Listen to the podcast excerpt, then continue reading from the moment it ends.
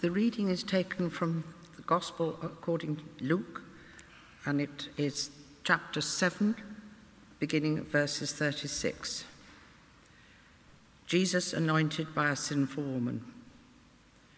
When one of the Pharisees invited Jesus to have dinner with him, he went to the Pharisee's house and reclined at the table. A woman in that town who lived a sinful life learned that Jesus was eating at the Pharisee's house. So she came there with an alabaster jar of perfume. As she stood before him at his feet weeping, she began to wet his feet with his, her tears. Then she wiped them with her hair, kissed them, and poured perfume on them. When the Pharisee who had invited him saw this, he said to himself, If this man were a prophet, he would know who is touching him and what kind of woman this is that she is a sinner. Jesus answered him, Simon, I have something to tell you. Tell me, teacher, he said. Two people owed money to a certain moneylender.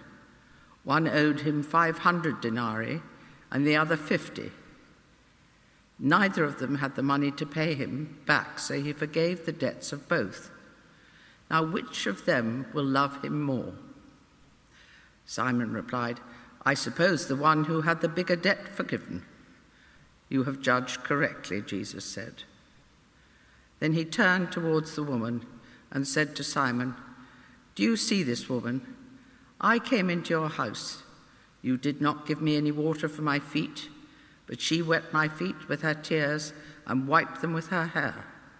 You did not give me a kiss, but this woman, from the time I entered, has not stopped kissing my feet. You did not put oil on my head, but, but she has poured perfume on my feet. Therefore, I tell you, her many sins have been forgiven, and her great love has shown. But whoever has been forgiven little loves little. Then Jesus said to her, Your sins are forgiven. The other guests began to say amongst themselves, who is this who even forgives sins? Jesus said to the woman, Your faith has saved you. Go in peace. This is the word of the Lord.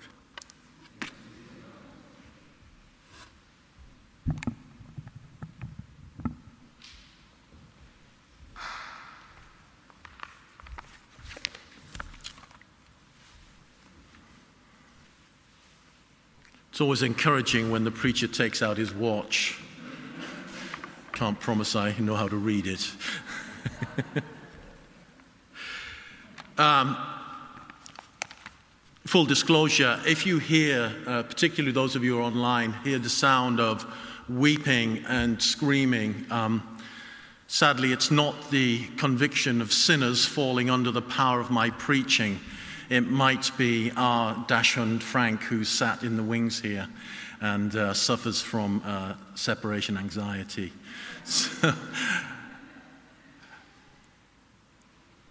Thank you um, for having me this morning. I want to talk to you this morning about Shameless, not the um, award winning UK and US TV series, but how to be shameless, how to live free of guilt and shame. Um, sticking with the idea of contemporary culture, I wonder if, uh, or I wonder which contemporary culture event that you would most like to go back to. Would it be the Beatles playing at Shea Stadium in New York? Would it be Madonna's uh, Like a Virgin tour? Would it be like uh, Matthew Passante? Would it be the U2's 1987 Joshua Tree tour. What about, though, Matthew, if not only you were on the tour, but not only were you stage side, can we have the next slide? But how about if you were on the tour bus with the band? And this week we've seen the passing of legendary Rolling Stones drummer Charlie Watts. And here's Charlie looking out of the bus in the very early days of the Rolling Stones. What if you were on the bus with the band at every date? Well, this story that we've read is followed immediately by what I think is a description of the ultimate tour bus to be on.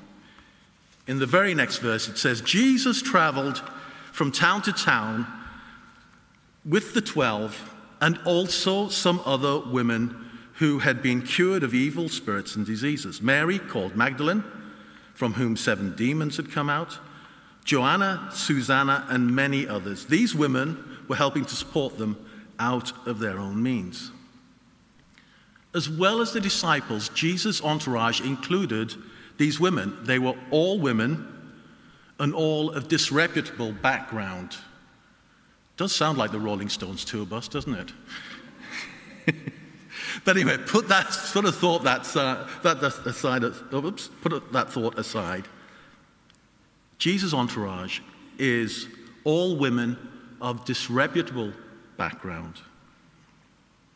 But the common thing about these women is that they had all experienced and overcome shame the shame of sin, the shame of exclusion, the shame of being demonized, the shame of illness. They've been gloriously set free from guilt, regret, and shame. They were shameless.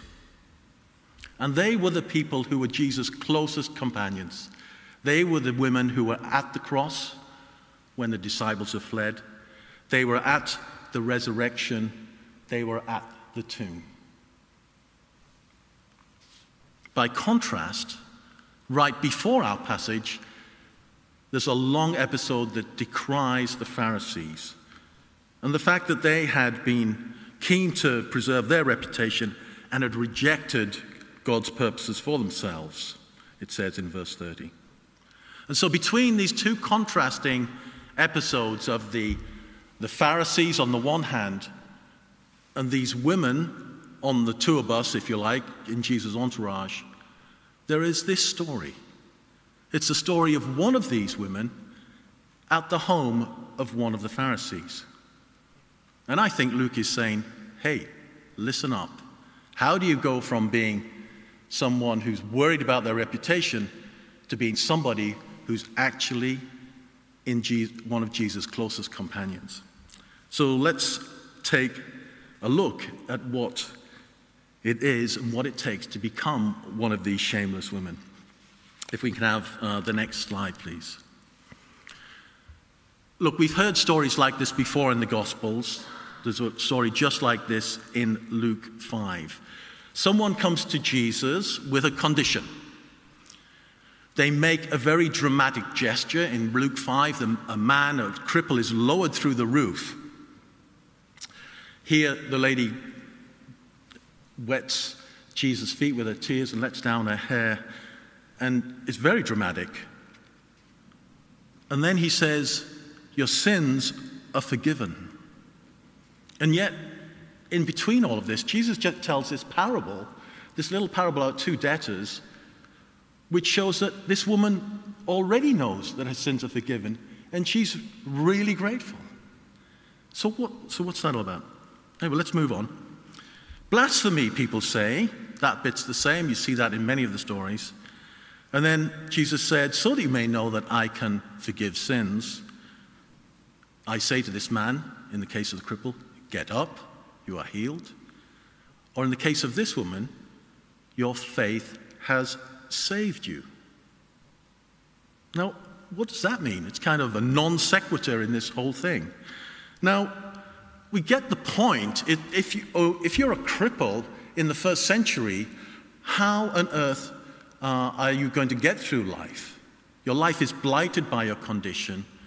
You are uh, reliant on other people. There's no social services to look after you.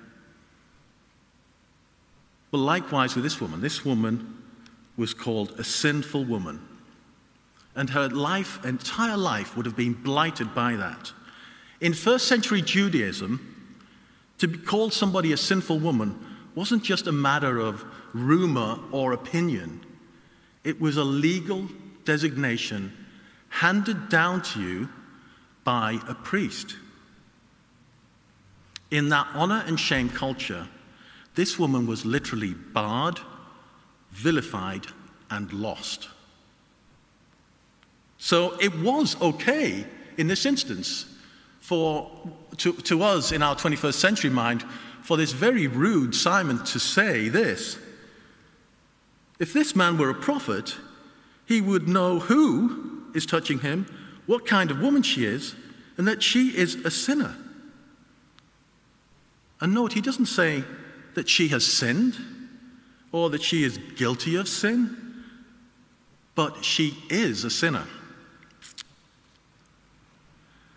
Uh, Professor Ed Welch uh, wrote a book called Shame Interrupted. And in this, Professor Welch contrasts the difference between shame and guilt. And this is what he said Guilt's message is, I did something bad, and it needs justification and forgiveness. Shame's message is, I am bad, and it needs an identity shift. So, this identification of the sin with the sinner is what nailed it for this woman in first century Palestine. Okay, today, uh, promiscuousness or even adultery, we'd probably say, well, surely we've overcome the shame of these things. It's not that big a deal. Surely we've overcome shame uh, from our culture. But actually, it seems like the opposite is true. And if um, go to Wikipedia, it lists five different types of shame. I'll run through just three of them. There's genuine shame associated with a genuine dishonor and disgrace.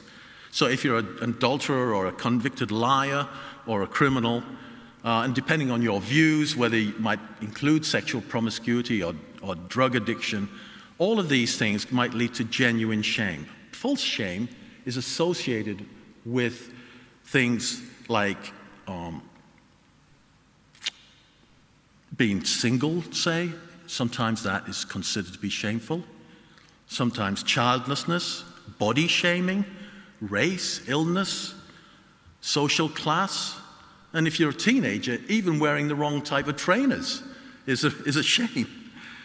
Uh, and then a, they mention a third type of shame toxic shame, pathological shame. That's the shame resulting from, from, for instance, like child abuse. So, what would we say is today's answer for these? Well, today the councils would say self esteem is the answer. In the first century, though, self esteem was an oxymoron. You couldn't, self esteem was, was attributed to you by your peers, by your family, or by society. There was no such thing as self esteem. So this woman needed to be rescued and saved. She needed, as Professor Welch puts it, an identity shift. And today, if we think about self esteem, well, listen to this from the Telegraph um, last year. Bryony Gordon writes on the death of Caroline Flack. If we can have the next slide. Caroline Flack, the Love Island host, hanged herself after facing trial for common assault on her boyfriend. And even though her boyfriend did not support the trial, Danny Cipriani, an ex partner, said that she died of embarrassment and shame, literally took her life because of an online campaign against her, shaming her. And this from, the, from Alison Skaggs in a Church of England report on online shaming. Shaming on Twitter is called cancelling, a means of obliterating the person's presence, of saying that they do not or should not exist or have a voice. What power has self esteem against such an onslaught? Surely we need a stronger weapon than self esteem. Okay, you say, in the first century, I understand in that honor and shame culture, I get it. Totally get it. Um, okay, those who don't know God's forgiveness, even today, okay, I get it.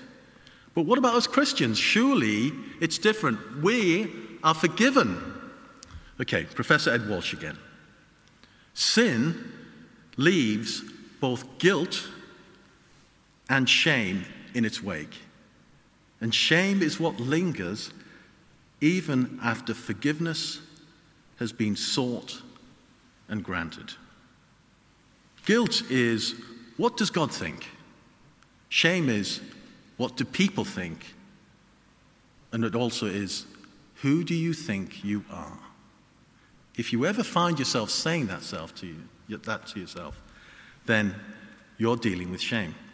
And this woman's actions and the parable of Jesus clearly show that she had been forgiven of past, but she was still living with her shame. Okay, what about our ongoing struggles as Christians? Hear this from John Piper. A teenager has a challenging call to mission.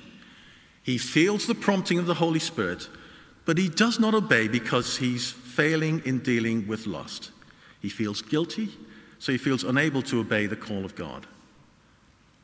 Piper writes of the sadness he felt over so many people lost in the cause of Christ's mission because they were taught they were not taught how to deal with the guilt of sexual failure.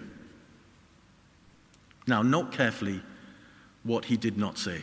He didn't say they were lost because of sexual failure. Piper's point's much more specific.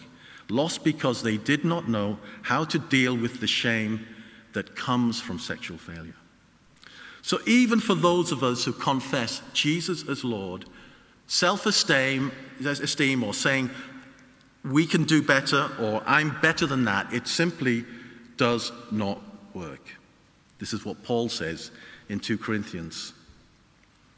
Worldly sorrow or shame brings death, but godly sorrow brings repentance that leads to salvation and leaves no regret. Or, as it says in 1 John, if our hearts condemn us, we know that God is greater than our hearts. So we need not self esteem, but divine esteem. And, okay, that's all the heavy stuff gone, by the way, hopefully. so this is the story of how to get uh, that divine esteem. And the rem- remedy is to get on the bus. Or how do we get on the bus? Okay.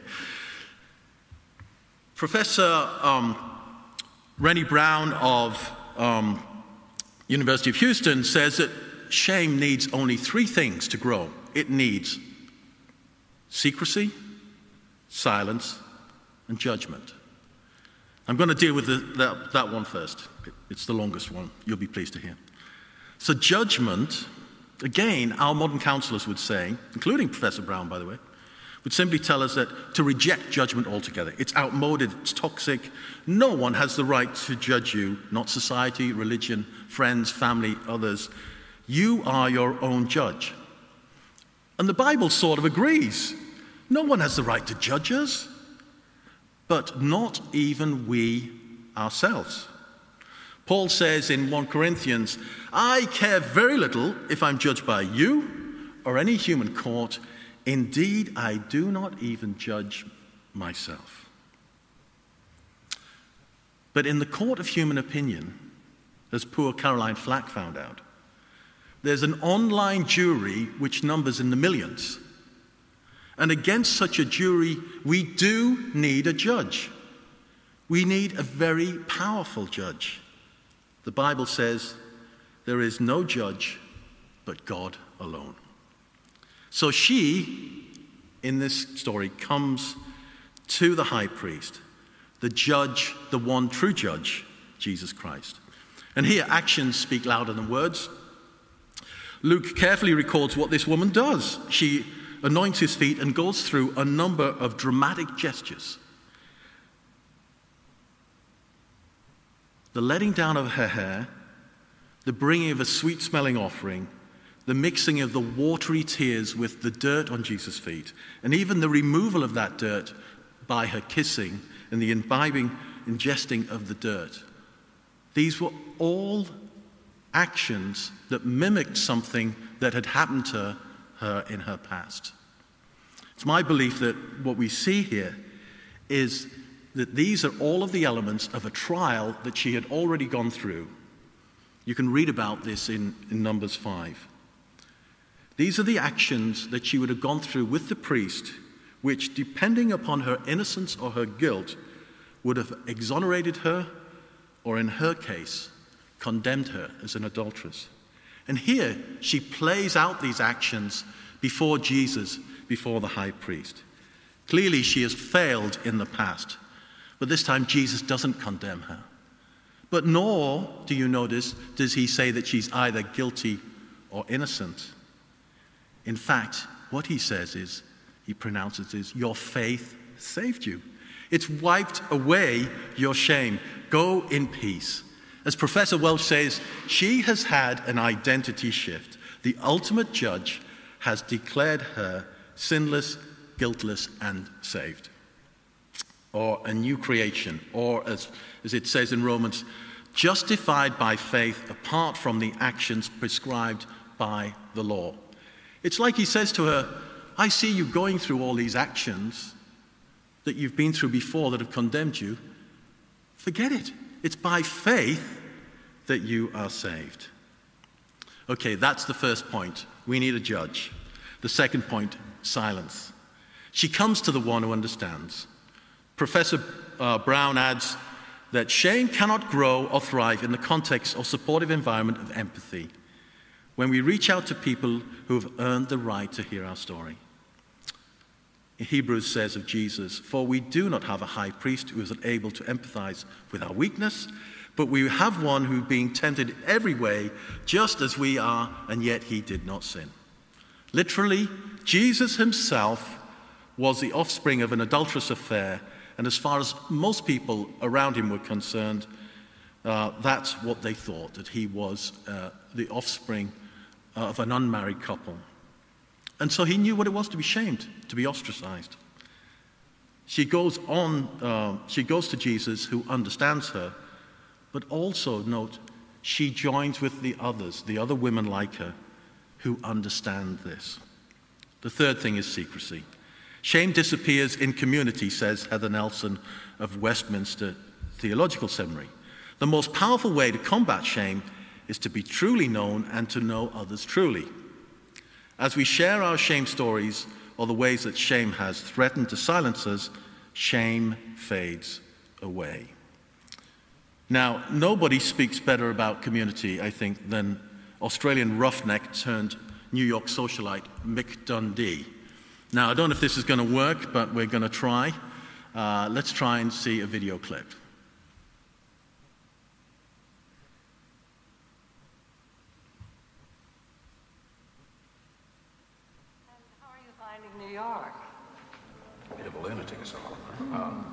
That's why I love it, because I fit right in. if you'll excuse me, I'd like Mick to say hello to Senator Manley. That's a good idea, I think. It's nice meeting you. See you later.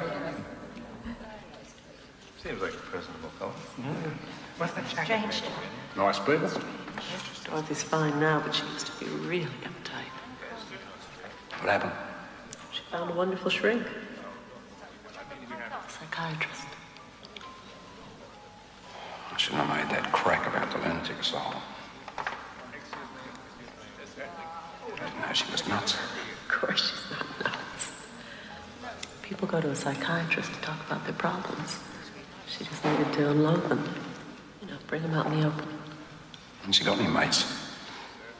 You're right. Guess we could all use more mates. Suppose you don't have any shrinks at Walkabout Creek. Nah, back there, if you got a problem, you tell Wally. And he tells everyone in town, brings it out in the open, no more problem.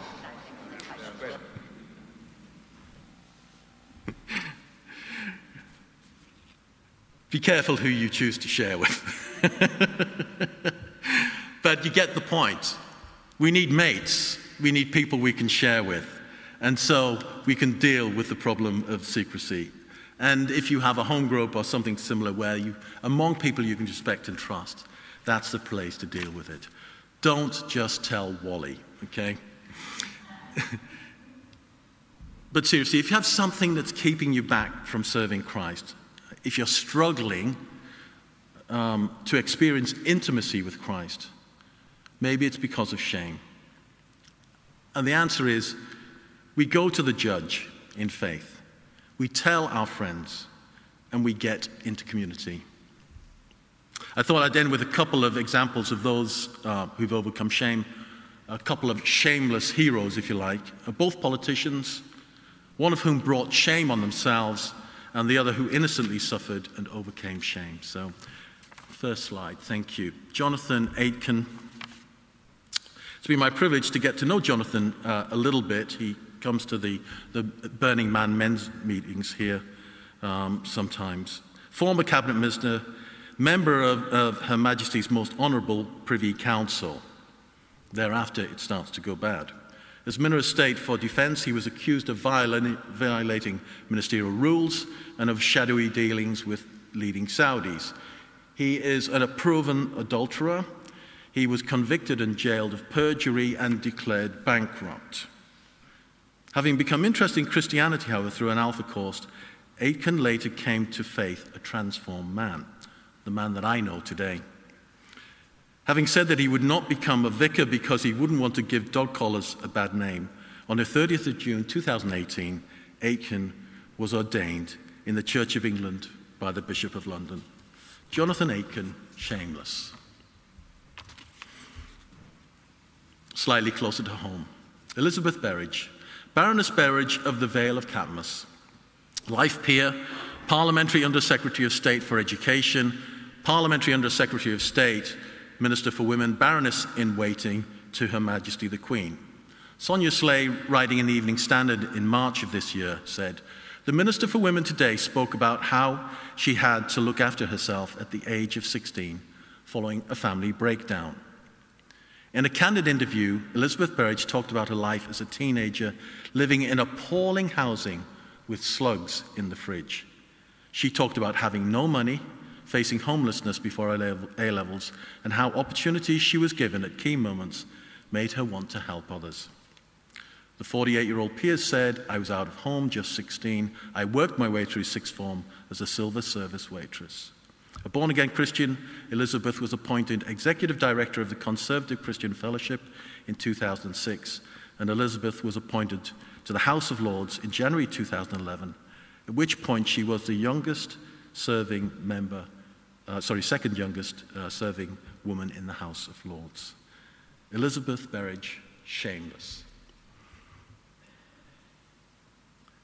St. Michael's is about to, literally next week, uh, enter an exciting new phase. And, you know, I've heard from some of you that you feel uh, sorry that some of the old ways are, are be, be going.